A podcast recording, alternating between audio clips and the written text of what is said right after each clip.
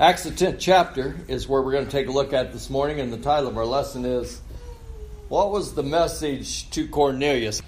There are various reasons why this story uh, is important. The mere fact that it is recorded and kept preserved for us should signify that it's important. Uh, one of the ways in which it is directly important to us is this is a, uh, is a Gentile who is going to be involved in Peter's message, and the Gentiles are going to have salvation brought to them. We're all Gentiles, so this ought to be of importance to us also. So, we want to talk about what was this message that uh, God wanted to get to Cornelius. I'm going to read from Acts chapter 10 and verses 1 through 5. Now there was a man at Caesarea named Cornelius, a centurion of what was called the Italian cohort, a devout man, and one who feared God with all of his household, and gave many alms to the Jewish people, and prayed to God continually. About the ninth hour of the day, he clearly saw in a vision an angel of God who had just come in and said to him, Cornelius. And fixing his gaze on him, and being much alarmed, he said, What is it, Lord? And he said to him, Your prayers and alms have ascended as a memorial before God. Now dispatch some men to Joppa and send for a man named Simon who is also called Peter.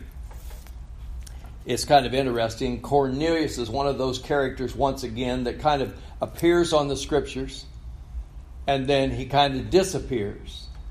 But I'll tell you this this account about Cornelius is going to appear here in Acts 10. It's going to be mentioned in Acts 11. And it's going to be mentioned again in Acts 15.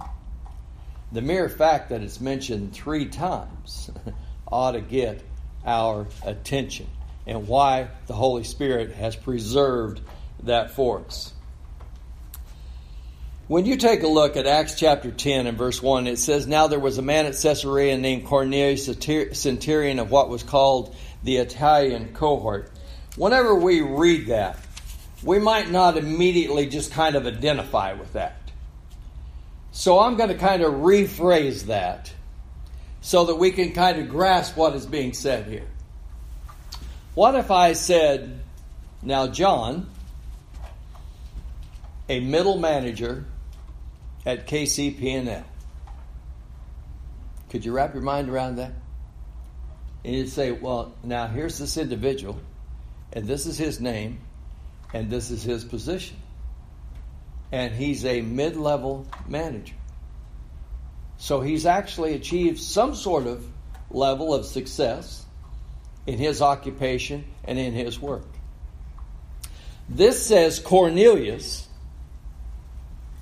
and it says he is a centurion of the Italian cohort. So he's a Roman soldier, and he's over a hundred men.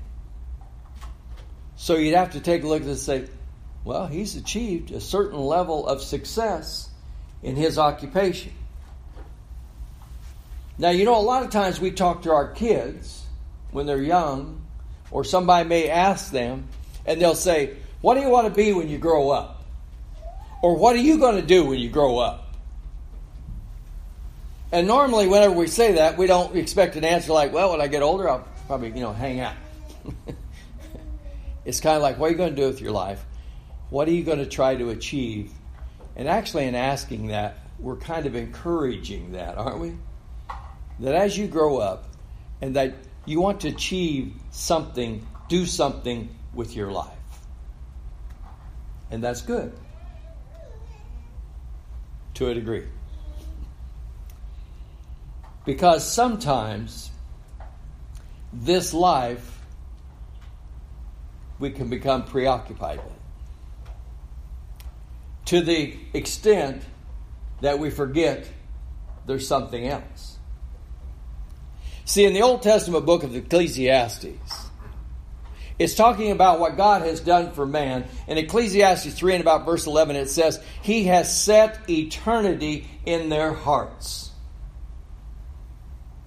In other words, you and I have the capacity to think about what's going to take place when this life is over. You know, I got a dog at home by the name of Tucker. Tucker's a good dog. I think more of him than my wife does. But you know, Tucker and I have never had the discussion. Tucker, do you ever think about what's going to happen when your life's over? but we have that capacity. And we think about what's going to happen when this life is over. See, because sometimes we get preoccupied with this life and we forget about one of these days it's going to be over. 1 Timothy, the fourth chapter, and about verse 8, Paul writing to Timothy says, Bodily exercise is profitable for little. In our society, we make a big deal out of that, don't we? It's a billion dollar plus business because there's these sort of fitness centers and all these kind of things all over the place. And so we, we put a lot of emphasis on them. And Paul says bodily exercise is profitable for little, but godliness is profitable for this life and the one to come. Where do you think the emphasis ought to be? He's saying you got to think about one of these days it's going to be over. 1 Timothy, the sixth chapter, Paul writing to Timothy says, and talking about those who have achieved a certain level of success in this life. And he makes this point. He says, We brought nothing into this world, and of a certainty, we will carry nothing out. Sometimes we kind of say with tongue in cheek, well, that's the reason why they don't put a luggage rack on the hearse. You're not taking anything with you. You probably all have heard of a man by the name of, or some of you have, sports figure by the name of Yogi Berra. he used to come up with these kind of famous little sayings and so forth. And I believe that he's the one that was credited with, it ain't over till it's over. Now, he played baseball. And essentially, what he was saying is until that final out is made, you don't know what's going to happen. Anything can happen. And so he would be saying, you got to keep playing because it ain't over till it's over. Well, there's another phrase that we as Christians ought to remember and try to emphasize and impress on other people. And I think that phrase would be something like this When it's over, it ain't over. Because Hebrews, the ninth chapter, and about verse 27 says, it is commanded unto man to die once, and then comes the judgment. So when it's over, it ain't over. And that's what the writer of Ecclesiastes is saying. He has set eternity in our hearts. So we can think about that. And what James says along those lines, he says that our life is like a vapor that appears for a little while and then vanishes away. You see, Paul says physical exercise is profitable for little, but godliness, in comparison, is beneficial for this life and the one to come. And James helps us to understand why that is. Because in comparison, this life is like a vapor. Eternity is eternity.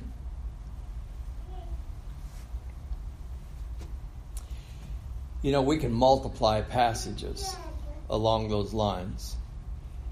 I'm not going to take the time to read all of them, I'm just going to bring some of them to your minds. Matthew, the fourth chapter, and about verse 4.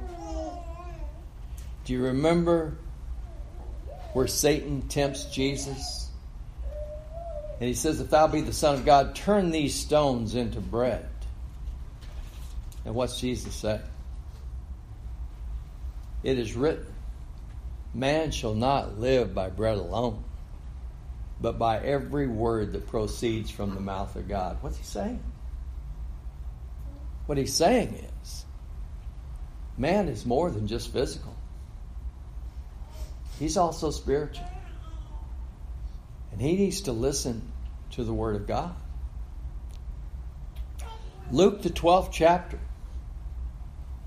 When one man comes and interrupts Jesus and says, Rabbi, tell my brother to divide the family inheritance. And then Jesus teaches this parable about the rich farmer. And the rich farmer is quite satisfied with the way things are going in life, and he's talking about the fact that he's going to tear down these barns and he's going to build bigger ones because he has been prosperous in farming, and he's going to lay up his grain, and then he's going to tell himself, Eat, drink, and be merry because you've got much laid up for many years to come. And then God says and breaks in, Thou fool this very night, your life will be required of you. And then, whose shall these things be? And Jesus says, So is he who is not rich towards God. God's the one that calls that man a fool. But why did he call him a fool? Well, it wasn't because he was a good farmer. it wasn't because he'd been successful. It was because he put all of his focus on this life and none on the next. And Jesus says in Mark the 8th chapter, about verse 35, What shall it profit a man if he gains the whole world and then loses his soul? Or what will a man give in exchange for his soul? Revelation, the 20th chapter. John, as he's having a vision of judgment, he said, I saw the dead, the great and the small, standing before the throne. What's that tell us? The great and the small. Everyone will stand there before that throne and they will give an account for the way in which they have lived their life. So when we take a look at Cornelius, and it says that he was a centurion. Here was a man who had achieved a certain level of success in this life. And yet God says, Cornelius, you need to hear from Peter. I want you to send somebody. He needed to hear that message. But next, Acts chapter 10 and verse 2. It says, A devout man and one who feared God with all of his household and gave many alms to the Jewish people and prayed to God continually. Cornelius was devout and he feared God and he gave alms and he prayed. We look at that, we think, well, Cornelius was he was a religious man. But Cornelius had to learn something. And what he had to learn was religion alone is not the same as redemption. And he was a sincere man. But sincerity is not the same thing as salvation. And so God wanted him to hear a message from Peter, and one of the things that he needed to understand was to put it in modern day vernacular, just going to church won't get you to heaven. And see, we talked a little bit about this in class this morning, didn't we? Because in John the 17th chapter, Jesus prayed that his followers would all be one. And then Brian pointed out from Colossians that Jesus Christ is preeminent and that we ought to all be following him. And just being religious is not the same thing as following Jesus Christ. When I was a small boy, I've mentioned this before, living on a farm up in northern uh, northwest part of Missouri, typical kind of Rockwell, uh, and that uh, what's his what's the painter's name? Norman Rockwell. Thank you, Brian. Town square, city park in the middle, little arch over the entrance to the park, and I remember reading that sign over and over again as a kid. And you know what it said? Attend the church of your choice somewhere each week. Now, you couldn't get away with that today. You can't write those kind of things. You got to have a separation of church and state. You know, you can't. But back then, attend the church of your choice somewhere each week. See, because that's kind of the way people think, isn't it? Religion, just any religion, is good enough. You know, there were various religions in the Old Testament, but God revealed His religion. There's various religions in the New Testament. We talked about that this morning. But He revealed His religion. I want to read to you from Matthew. Matthew, the seventh chapter. I'm going to begin at verse 21. Matthew 7 and verse 21.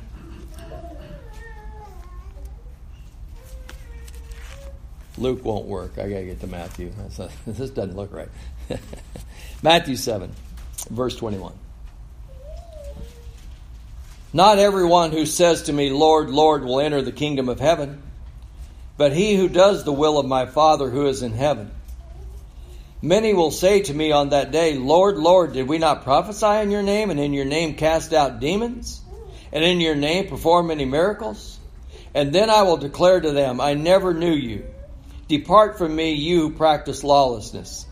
Therefore, everyone who hears these words of mine and acts on them will be compared to a wise man who built his house on the rock.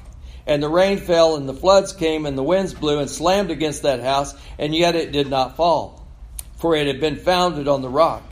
Everyone who hears these words of mine and does not act on them will be like a foolish man who built his house on the sand. The rain fell and the floods came and the winds blew and slammed against that house, and it fell, and great was its fall. When Jesus had finished these words, the crowds were amazed at his teaching for he was teaching them as one having authority and not as their scribes. What's it say? He's the one that's got authority. He's the one that will tell us about salvation or about worship or about the church or about the way it's organized or the way it works or any of those other things.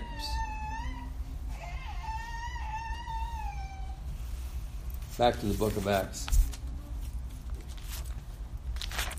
Acts, the 10th chapter, and verse 33. Cornelius, now speaking to Peter after Peter comes. He said, So I sent for you immediately, and you have been kind enough to come. Now then, we are all here present before God to hear all that you have been commanded by the Lord. That's the attitude. We're here to hear all that you've commanded. God knew Cornelius was a religious man, but he said, Send for Peter. There's a message that you need to hear. Just being religious is not enough. Acts chapter 10 and verse 22. These are the men that come to Joppa and are speaking to Peter to convince him to come back to Caesarea. And they said, Cornelius, a centurion, a righteous and God fearing man, well spoken of by the entire nation of the Jews, was divinely directed by a holy angel to send for you to come to his house and to hear a message from you.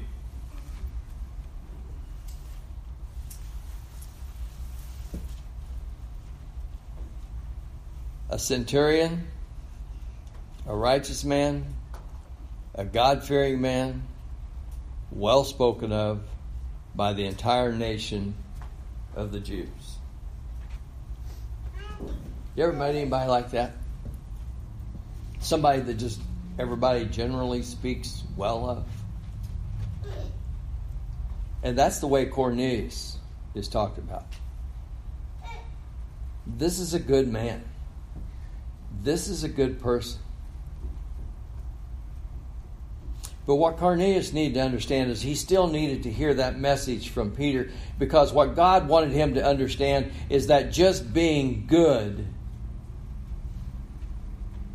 is not good enough. And what Cornelius needed to understand, and what we need to understand, is that sometimes there's a danger in goodness. You ever run into this person? Maybe you tried to talk to them about the Lord, about their situation. And they may point to somebody and they will say, Well, I'm better than that person. But you ever notice also that the person they pick out is generally worse than them? They're not going to pick out somebody better. and they'll say, Well, I'm better than that person. And they may be. They may be a good person. Cornelius was a good person. There's a reason why this is preserved for us. But there's a righteousness that we need that is not a righteousness of ourselves. Romans, the 10th chapter, this is what the Apostle Paul says about his own brethren. He said, Brethren, my heart's desire and prayer for, to God for Israel is that they might be saved. For I testify, testify about them that they have a zeal for God, but not in accordance with knowledge. For not knowing about God's righteousness and seeking to establish their own, they do not subject themselves to the righteousness of God. What Paul just say? Here's my brethren, and they've got a certain understanding about righteousness. But in having that understanding about righteousness, the problem is they're not subjecting themselves to the righteousness of God. That's a problem. He's not saying that there's not any good people in Israel. There were plenty of good people. Paul was a good person, wasn't he? but the problem was they needed to subject themselves to the righteousness of God. Backing up to Romans, the third chapter beginning at verse 21. It says, But now, apart from the law, the righteousness of God has been manifested. Some translations said it has been revealed, being witnessed by the law and the prophets. Even the righteousness of God through faith in Jesus Christ for all those who believe. For there is no distinction. For all have sinned and fall short of the glory of God. And so Paul says there's a righteousness of God through faith in Jesus Christ for all those who believe. Now, here's where we got to watch it. Because Romans 10 and verse 17 says faith comes by hearing, and hearing by the Word of God.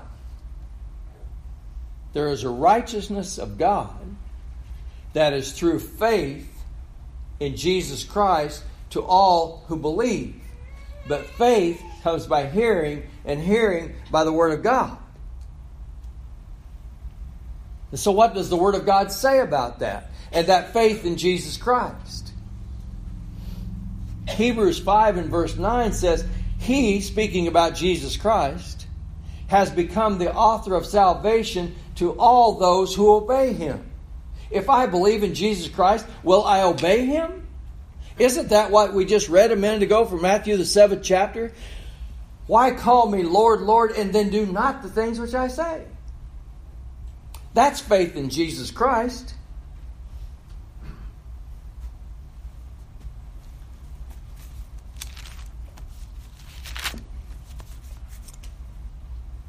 Acts chapter 10 and verse 36. The word which he sent to the sons of Israel. He's telling Cornelius that the word which he sent to the sons of Israel, preaching peace through Jesus Christ. He is Lord of all. What was Peter going to deliver to Cornelius? That peace comes through Jesus Christ because he is Lord of all. And Jesus says, Why call me Lord, Lord? And then do not the things which I say. Cornelius was a good man. But what was the message to him? You need to send for Peter. Because he's got words that you need to hear. Acts the 11th chapter and verse 14. So, what was the message that God was trying to get across to Cornelius? Acts 11 and verse 14. And he will speak words to you by which you will be saved, you and all of your household. In Acts chapter 11, after word spread to Jerusalem, see, Acts chapter 10 Peter is called and he goes to see Cornelius, who's a Gentile. And he teaches him the gospel. Well, then in Acts chapter 11, there were certain Jews back in Jerusalem that got wind of this.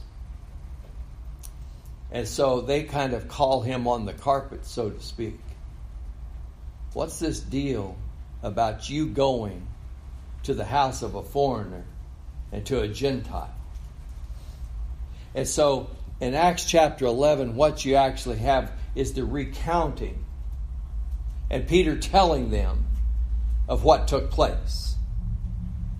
And so in Acts chapter 11, verse 13, and he reported to us, this is Peter speaking about Cornelius.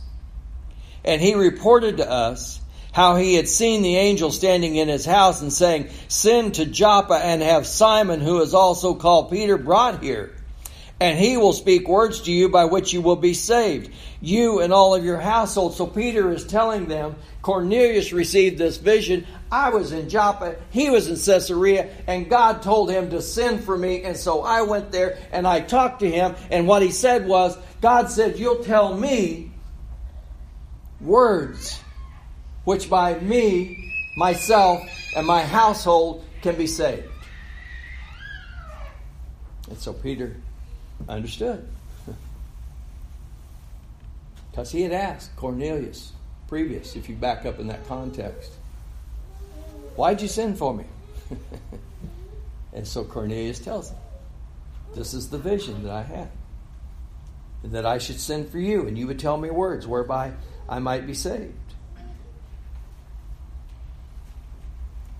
In verse 22, which I read a moment ago,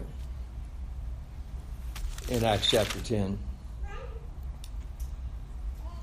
they said Cornelius, a centurion, a righteous and God fearing man, well spoken of by the entire nation of Jews, Jews, was divinely directed by a holy angel to send for you to come to his house and hear a message from you. Stop and think about that. Caesarea, Joppa 24 miles, an angel appears to Cornelius. You need to send for Peter. We need to understand that. Why didn't the angel just tell him? Cornelius, you're lost. And this is what you need to do. But that's not what he said. You need to send for Peter. Why is that? Because in Romans, the first chapter, in verse 16, it says, The gospel is the power of God unto salvation, to the Jew first and also to the Greek, to the Gentile. For the gospel is the power of God unto salvation. The gospel message is the power and that message needs to be delivered. So call for Peter. So what's that tell you? Peter's the one that's going to deliver it. This is what God wants to happen. Do you have you ever heard say, somebody say something like, "Well, I had this vision, and this angel told me." You never heard that, Sid? I have so. If that's the way it's going to work, then why didn't God just have this angel tell Cornelius? Because that wasn't God's plan. Angels are servants of God, but angels do not preach the gospel. Men preach the gospel. That's why Paul wrote in 1 Corinthians chapter 1 and verse 21. It pleased God through the foolishness of the message preached to save those who would believe. That's the method. That's why Jesus said, Go and preach the gospel to all creation. That's the method that God wanted to set forth. And that's why he's telling Cornelius, you need to hear from Peter.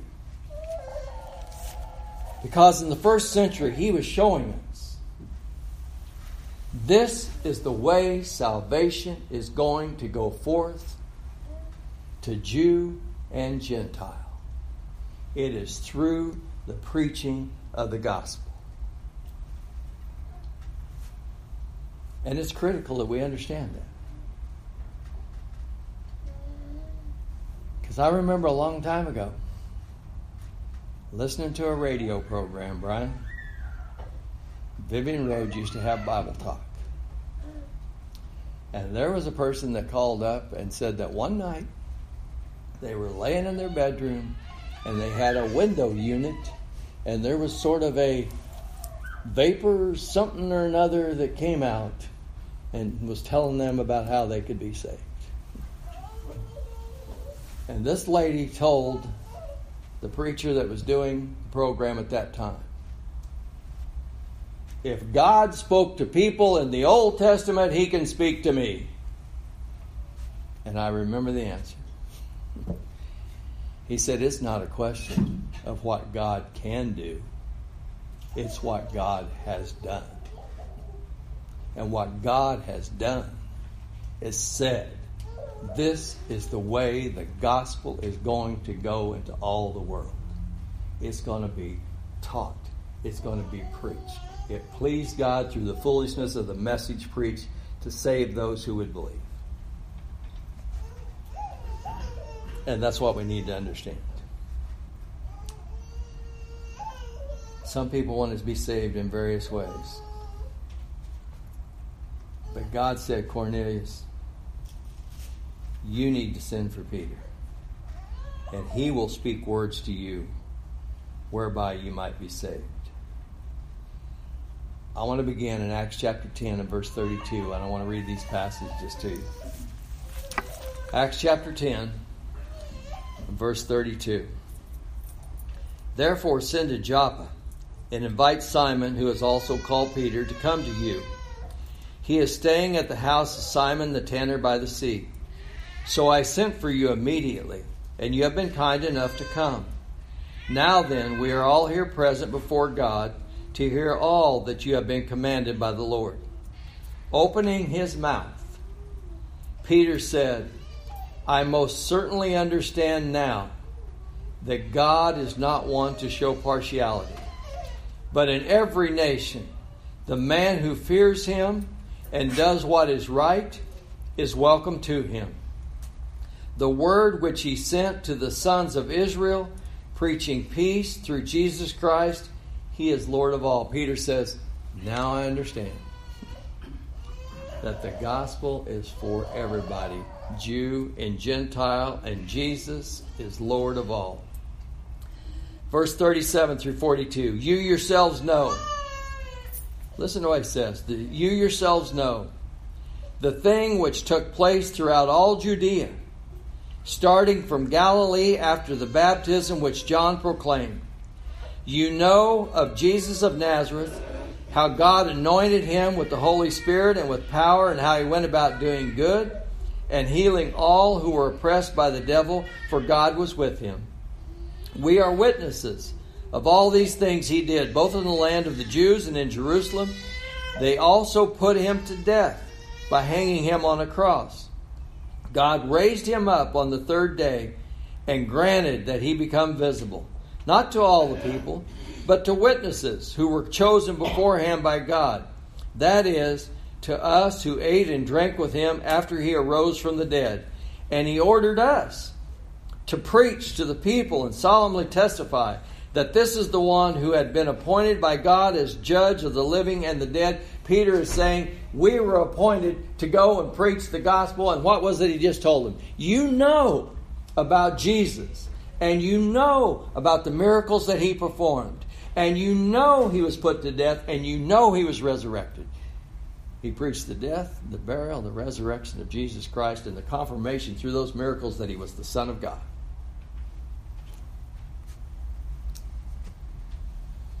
And so Peter was going to deliver to him words whereby he might be, they might be saved.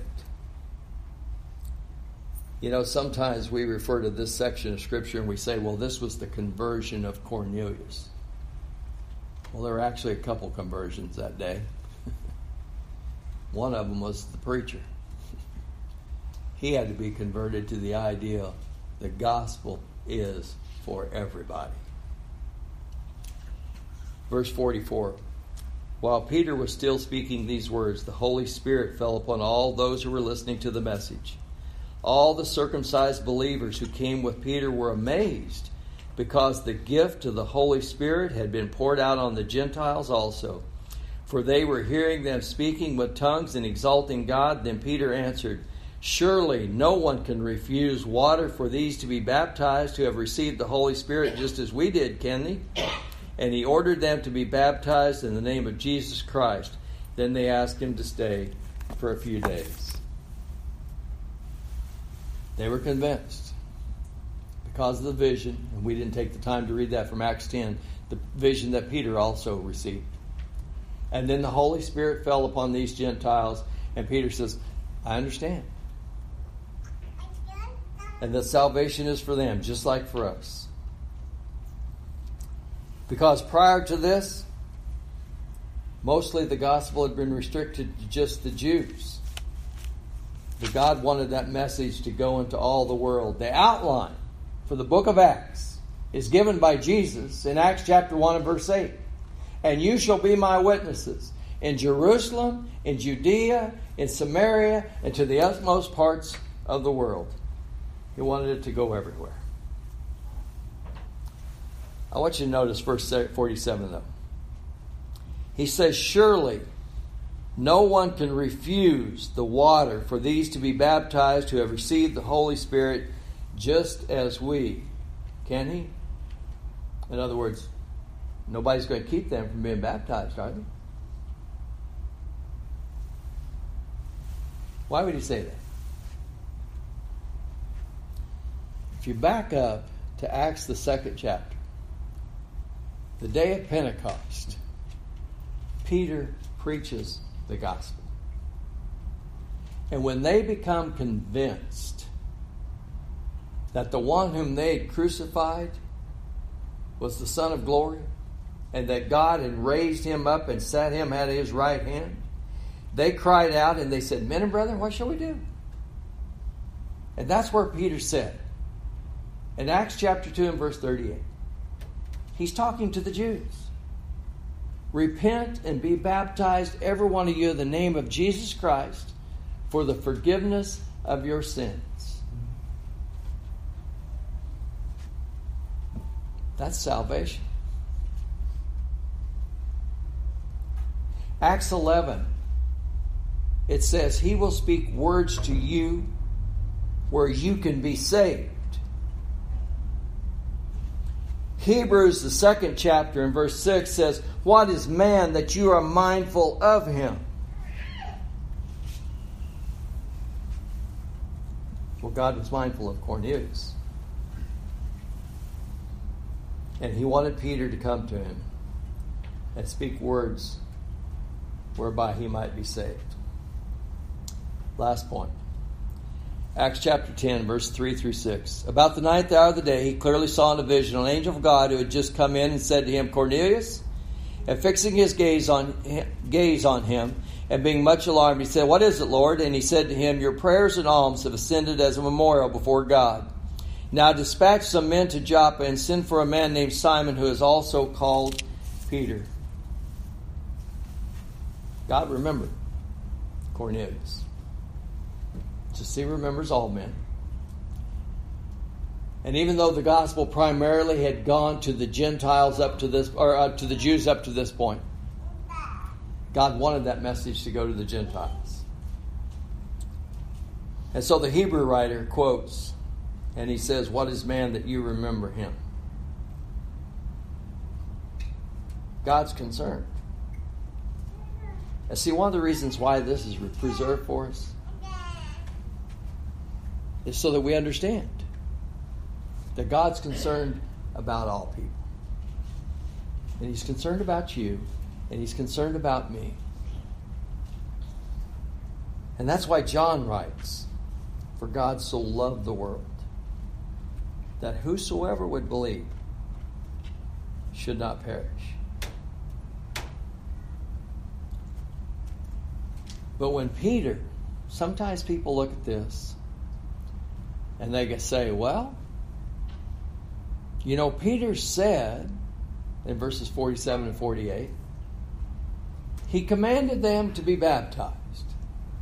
And he said, Who can hinder? But I don't read in there where it says that they ever did it. Hmm. So, what do you do with that? I mentioned earlier, Cornelius is mentioned in Acts 10, Acts 11, and Acts 15.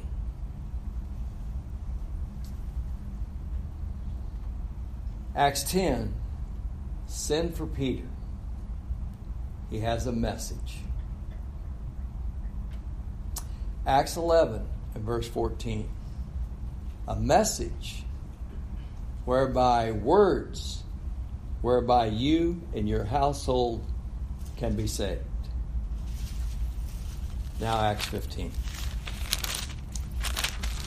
This is a number of years later. This is the Jerusalem Council. And you remember the argument? Well, these people can become Christians, but first they need to be Jews. And then they can be Christians. Acts 15 and verse 7.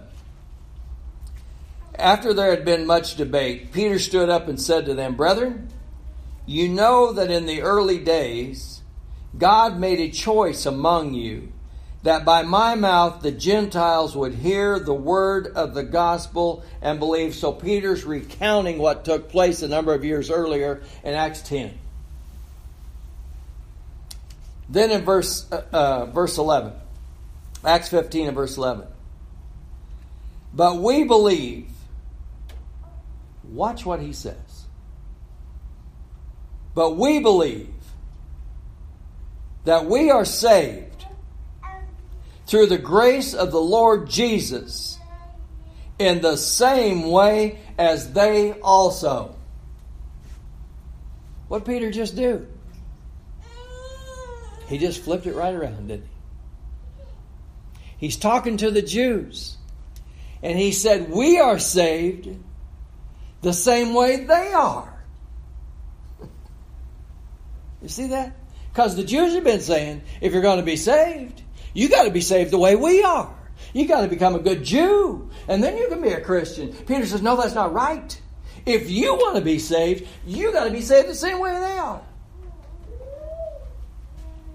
And he says, You know how I was the one that took it to the Gentiles salvation.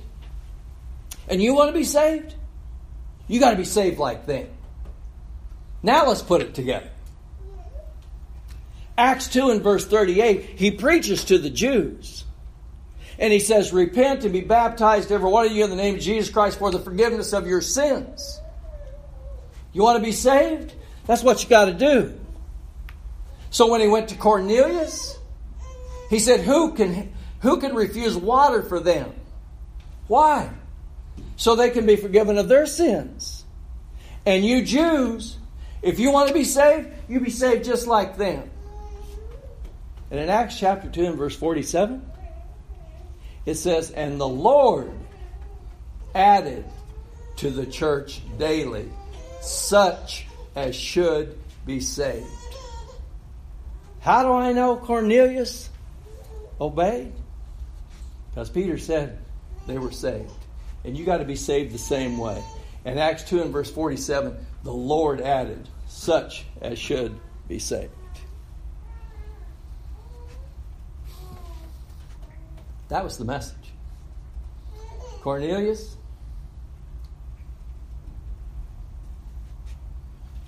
you're a successful man. You're a religious man. You're a good man. But that's not enough. You need to hear this message. You need to hear these words. You need to believe these words. You need to respond to these words. Because these are the words whereby you might be saved. I want to extend the invitation to any and all that are here this morning, and if we can help you, and if you believe these words, and you're ready to respond to them, we want to assist you in any way we can while together we stand and while we sing.